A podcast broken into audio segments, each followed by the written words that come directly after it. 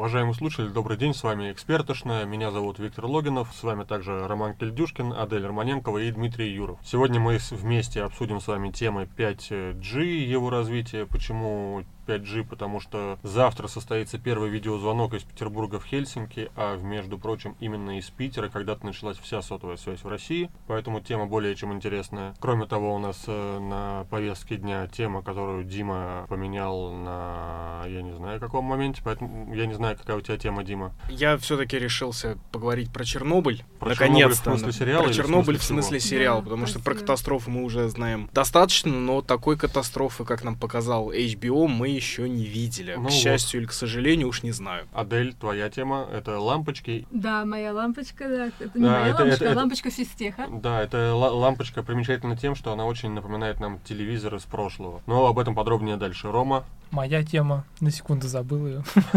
Обсудим коротенько недавнюю конференцию Apple WWDC. Там разработчиков собирали, показывали всякие софтверные новинки, заодно парочку железных новинок показали.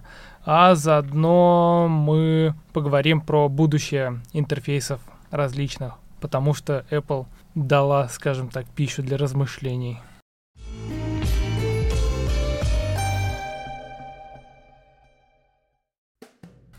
Давайте все-таки начнем с 5G, потому что это вот уже, это вот уже близко, это уже, это уже вот-вот, уже, уже практически в руках.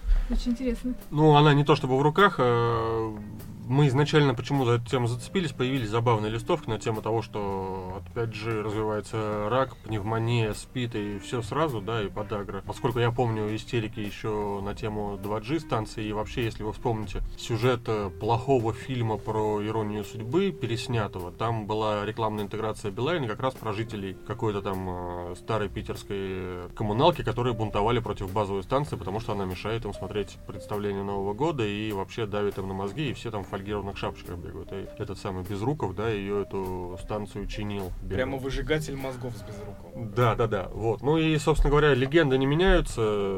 Меняются только цифры. 2G, 3G, 4G. э, Базовая станция одинаково враг человечества, и одинаково это не совсем так. То есть, э, безусловно, да, если вы будете жить под линией высоковольтных электропроводов, у вас возникнут рано или поздно проблемы со здоровьем, да, потому что человек, находящийся постоянно в электромагнитном поле, причем сильным, интенсивным, да, он э, чувствует себя нехорошо, потому что мы тоже существа в какой-то мере и электрические. У нас и нервы, и прочее, прочее, прочее, все это связано с электричеством.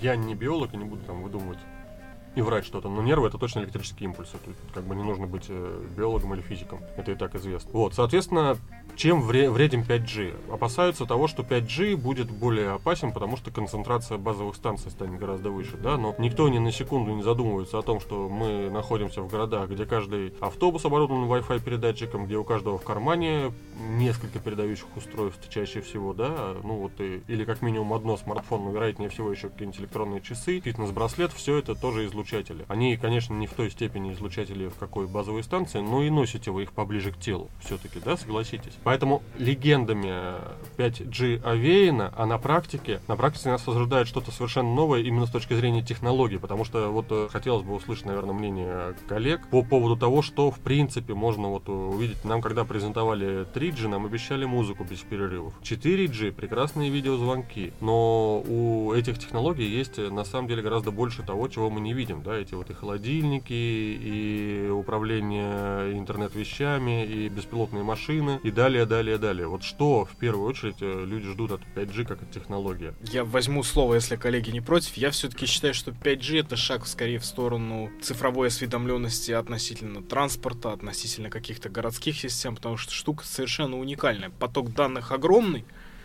пропускная способность огромная. Всякие конференции для чрезвычайных ситуаций, всякие там главы района с мэрами и все остальное. Это все без тормозов, без Не, ну, без, э, без каких-то проблем. Но это понятно, что это начальная стадия, да, это все потом так или иначе эволюционирует куда-нибудь в какие-нибудь, э, я не знаю, смежные какие-то технологии, в медицину, в э, да, в- да в любые даже в сервисы доставки, мне кажется, будут быстрее там какие-то запросы обрабатывать, если у них будет, будут более быстрые устройства. Может, наконец-то начнут везде курьеры карты примена- Короче, Ну да, принимать. да, хотя бы даже это. Карточки не, не, не будут там терять связь, как нам постоянно рассказывают. Короче, вот именно скорость, наверное, то, чего больше всех ждут.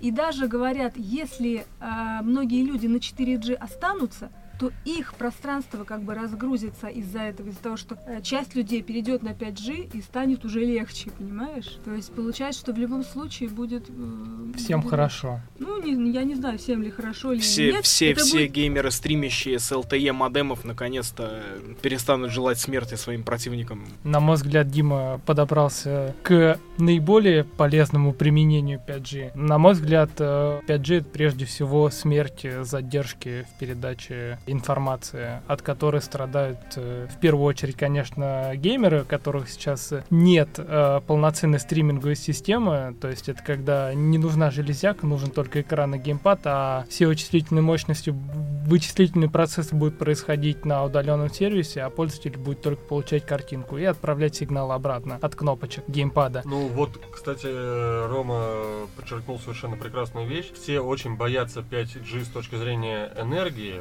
имеется в виду и энергоизлучения, и с точки зрения того, что 5G забирает очень много ресурсов у компьютера или у смартфона, да, планшет. Но и совершенно верно, дело в том, что если будет скорость действительно заявленная пользовательская в масштабах 1 гигабит в секунду, то по сути на смартфоне больше ничего, кроме модема и батарейки и экрана, не нужно будет, потому что все это превратится в тонкий клиент, и мы будем э, арендовать вычислительные мощности, а не покупать их. То есть одновременно с 5G реальным, да, могут уйти в небытие и какие-то процессоры, собственно, для мобильных телефонов, потому что они будут просто не нужны. Все это А круто, конечно, но нам придется закупиться пауэрбанками повышенной мощности, Да, повышенной опять же емкости. воз- возникнет вопрос, а у кого будут эти производственные мощности, чтобы нас тут, э, как Google отключает от Huawei, от э, Android, да, также вас будут отключать от производственных мощностей, поэтому 5G это и плюсы, и минусы, и узнавать их нам придется вместе, и уже совсем скоро, в 2020 году, обещают первые тестовые зоны для натурных испытаний. А вот э,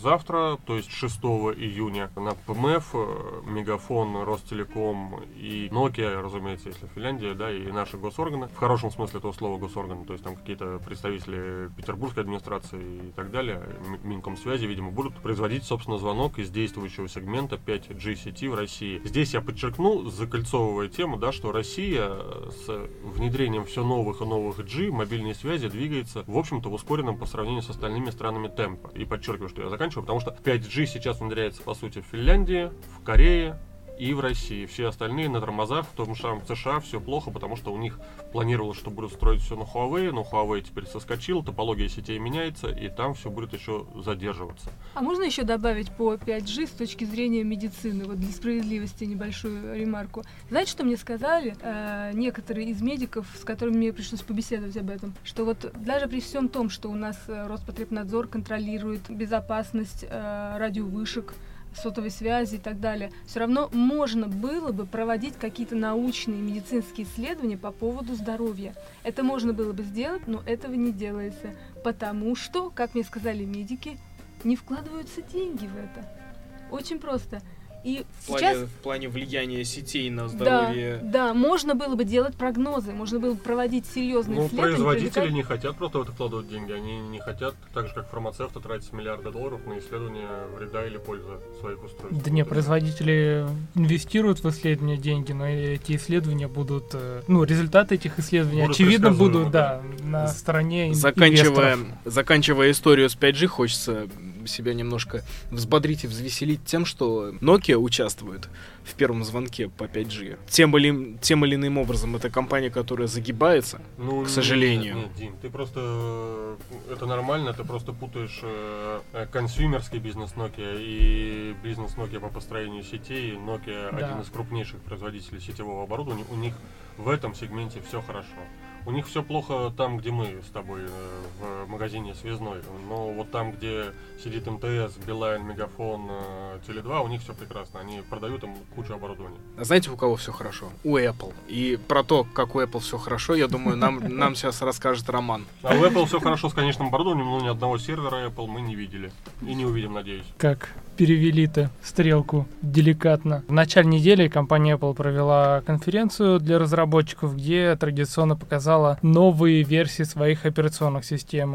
WatchOS, tvOS, iOS, macOS. За исключением э, наверное, мобильной операционной системы все получили довольно минорное обновление, а iOS же наконец-то обзавелась долгожданной темной темой, прелесть которой я не очень понимаю, но Начала не... косплеить ВКонтакте, видимо, с темной темой. Наконец-то эта эпидемия доберется и до пользователей айфонов. Ой, О, да, как мы раньше жили, а теперь? ну да, живем с темной темы, темой. просто вешалка. Ну, не суть. На мой взгляд, э, самой большой неожиданностью этого мероприятия стал анонс э, отдельной операционной системы для планшетов. Удивительно это потому, что все крупные платформы-держатели, я имею в виду Microsoft, Google и Apple, как ощущалось, ну, наверное, в прошлом году и несколькими годами раньше, стремятся к унификации. Они хотят, хотели операционную систему для всех устройств мобильных, носимой электроники, планшетов и компьютеров. Но, судя по тому, что Apple как бы фрагментацию эту делает еще сильнее, то есть у них не меньше становится операционных систем, а наоборот больше, как-то не складывается этот пазл.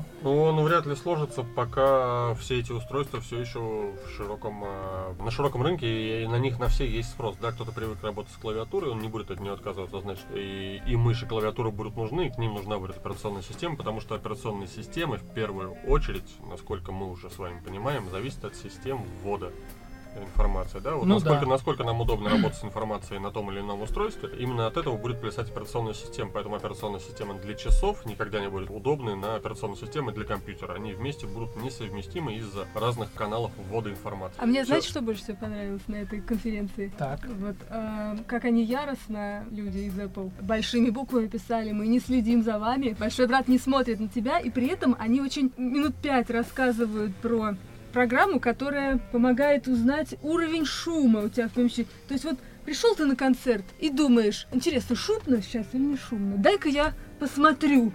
Нет, ну, Очень полезная Понятно, вещь. почему Apple так много внимания уделил конфиденциальности, потому что это слишком больная тема для всего западного общества. В последнее время. Facebook э, самосвалами выгружает личные данные пользователей, он просто их высыпает на улицу, вы можете прийти в, ну, в любом городе там, США, Facebook раздает э, данные миллионов пользователей, это доступно, там у них точки открыты, лайки буквально. Вот, и все-все-все, все сливают данные, люди истерят, люди в панике, поэтому, конечно, Apple подчеркивает, что он-то данные никому не сольет, по крайней мере, вы об этом не узнаете ни в коем случае, не переживайте. Да, от этого легче. Кстати, аудитория Facebook оказалась одной из самых активных в плане социальных сетей при обсуждении нового сериала «Чернобыль» от HBO. Ну, логично. да. Столько гневных и одновременно восхищенных отзывов лично я еще нигде не встречал, потому что Твиттер по сравнению с Фейсбуком как-то выглядит бледненько на этом фоне, на самом деле. Для тех, кто не понимает, о чем речь... Ну, не э, знаю, не знаю. Для тех, кто не понимает, о чем речь, э, Просто Рома живет в Твиттере, а Дима в Фейсбуке, видимо, HBO, HBO разродились шикарнейшим, на мой взгляд, сериалом про одну из... Да не одну из, самую, самую крупную, Ну, самую громкую. самую громкую, самую Самое тяжелую по части последствий катастрофу, с, эм, связанную с ядерной энергетикой. Речь, конечно, идет про аварию на Чернобыльской атомной электростанции. Дим, я только сразу перебью. А давай абстрагируемся от, э, от пропаганды, да? То есть, э, как там нас HBO показало, мы привыкли, что мы всегда там красные скорпионы там и прочие злодеи. Кровавые коммуняки. да. Ну и хрен с ним, ну показали, показали. Давай лучше э, к сути и к понятийному, так сказать, аппарату се- сериала. Там-то все нормально.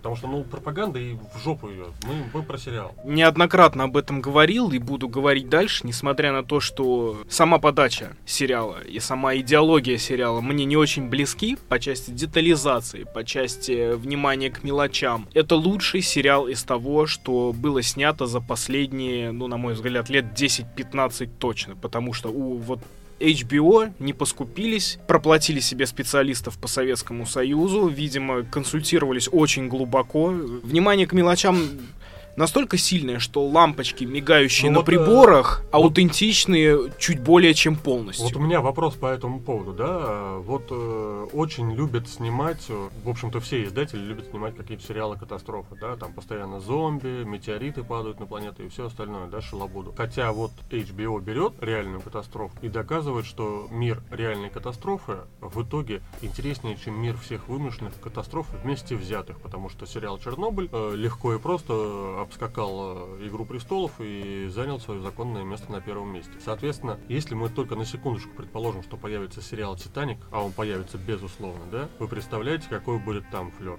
А какие будут э, истории при сериале «Нагасаки», допустим, да, про ядерную катастрофу? Я сильно и после? сомневаюсь, что будет сериал Нагасаки, Ну. так же, как и сериала Фукусима, скорее всего, не будет. Да нет, ну почему? Брось. э, Почему? И Нагасаки, и Хиросиму много раз экранизировали, осмысляли в кино и так далее. И Титаник тоже. И, соответственно, собственно говоря, сценаристам голливудским по большому счету плевать, кого убивать в сериале, да? Но не И- плевать, на чем зарабатывать деньги. А рейтинговую нишу они нащупали совершенно точно. Ну вот я просто к тому, что может быть после успеха Чернобыля нам расскажут э, в сериальной форме и о других катастрофах мирового масштаба. Как ты считаешь, это возможно, в принципе, да, там цунами, 11 сентября и все такое. Люди, благо, научились друг друга убивать качественно и разнообразно. Я считаю, что спрос рождает предложение, и человек такое существо, которое всегда будет интересоваться теориями заговора, всегда будет тянуться к неизвестному. И в этом плане, конечно, всякие катастрофы, я думаю, что стоит ждать. Стоит ждать. Но я бы особенно ждала, ждал фильма про 11 сентября, потому что для меня, как для человека, который понимает весь масштаб изменений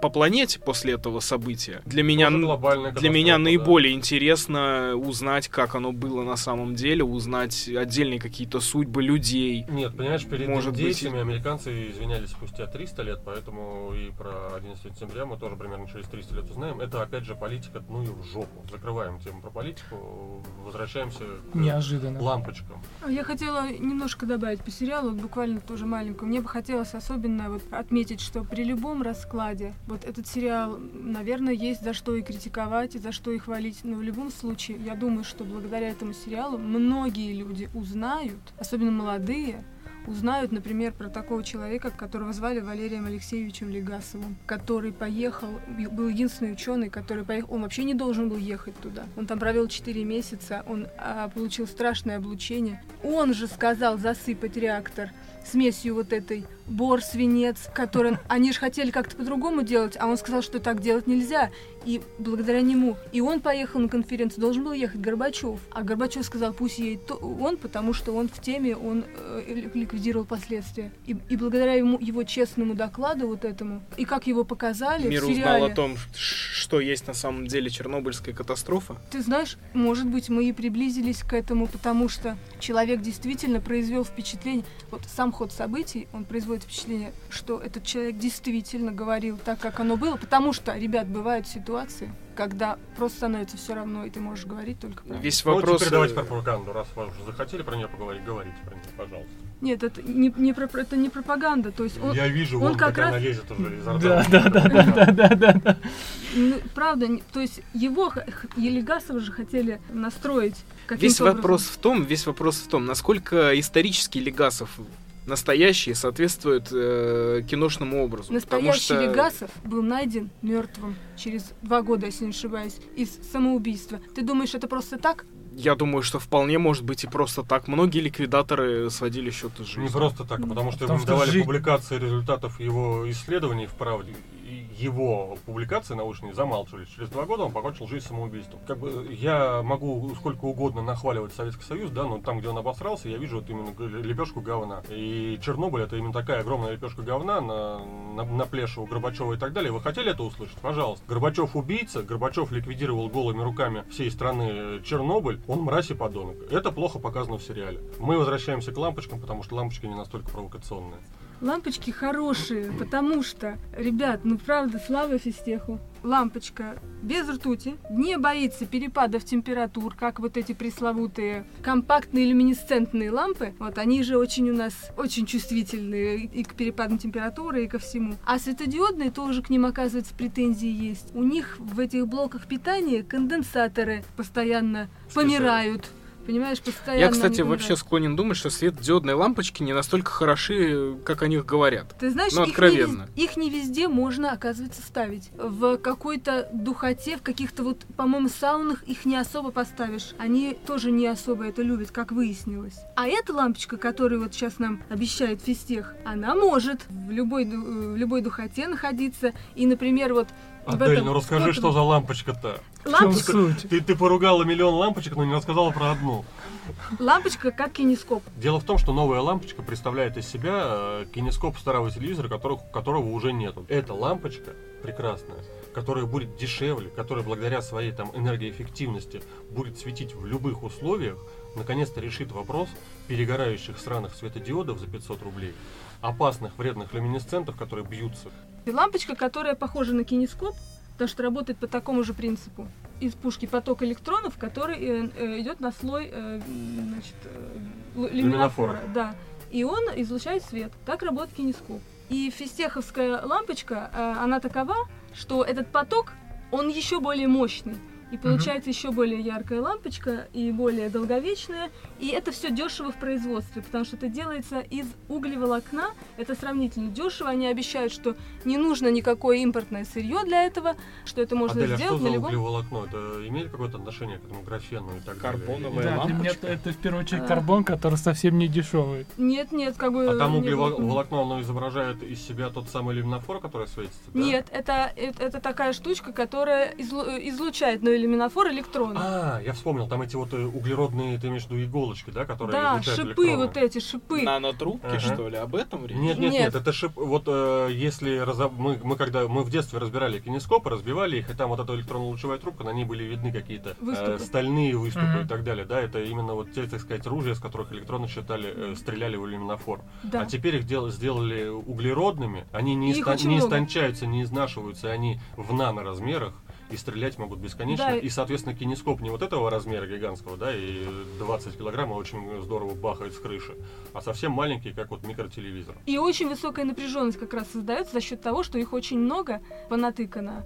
Ну а, дожили до этого момента? а со светом-то что? А со светом-то что будет? в итоге? Будет яркий свет, то есть он будет сравним со светодиодами, но не будет иметь его недостатков. То есть, например, светодиод, как бы он как бы проблемен с точки зрения, например, вот этих потолочных спотовых светильников, ну вот на таком, Ага. на этой палке-то вот они. Слушай, Адель, ну вот э, смотри, вот эти вот кинескопы лампочки, да, вот э, основная история в- из э, Советского Союза, да, из тех времен, когда вообще пользовались телевизорами с электронно-лучевой трубкой, они грелись. То есть, прежде чем лампочка начнет светить, ей нужно еще 5 минут погреться. Это И- а- старый. А, а это как решили? Это старые времена было, а сейчас придумали холодный катод, который нагревать не надо. А, то есть он сразу же включается на полную мощность. Да, и он от электрического поля уже начинает стрелять э, электронами, и все работает. Хорошо. И еще тогда вопрос я задам сразу же. Я знаю, что любой новая, новая форма лампочки, она измеряется с точки зрения КПД световой энергии.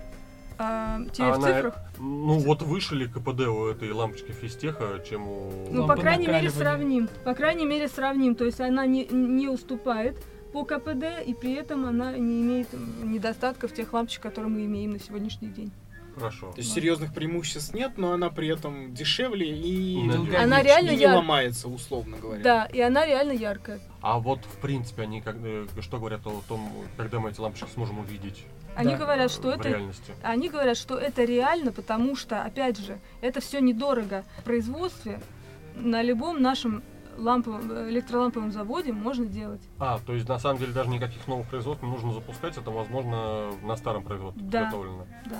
Как это? ра- рацион- рационализаторское предложение. Да, и А е- давайте пос- Вместо покроем лампочки модернизации люминофором. производства модернизировали, модернизировали изделия. да. Но, да, но. нет, если это так, то это, это реально просто праздник какой-то. А вы знаете, почему никогда они не пойдут на конвейеры, эти вечные лампочки? Все же знают э, легенду о том, э, что первые лампочки с нитью накаливания, они, ну, априори были долговечны, а потом производители, когда прочухали эту историю, когда э, некий Джон покупает лампочку и три года не приходит к ним в магазин, да нахер оно это нам надо? Они О. начали вставлять тоненькие ниточки, которые перегорают. Они заведомо И- бракованы. Да. Общество потребления. Хорошая, хорошая, красивая легенда. Но вся история в том, что когда Джон покупал лампочку с нитью, которая не перегорает, у Джона сгорал дом нахер вместе с Джоном.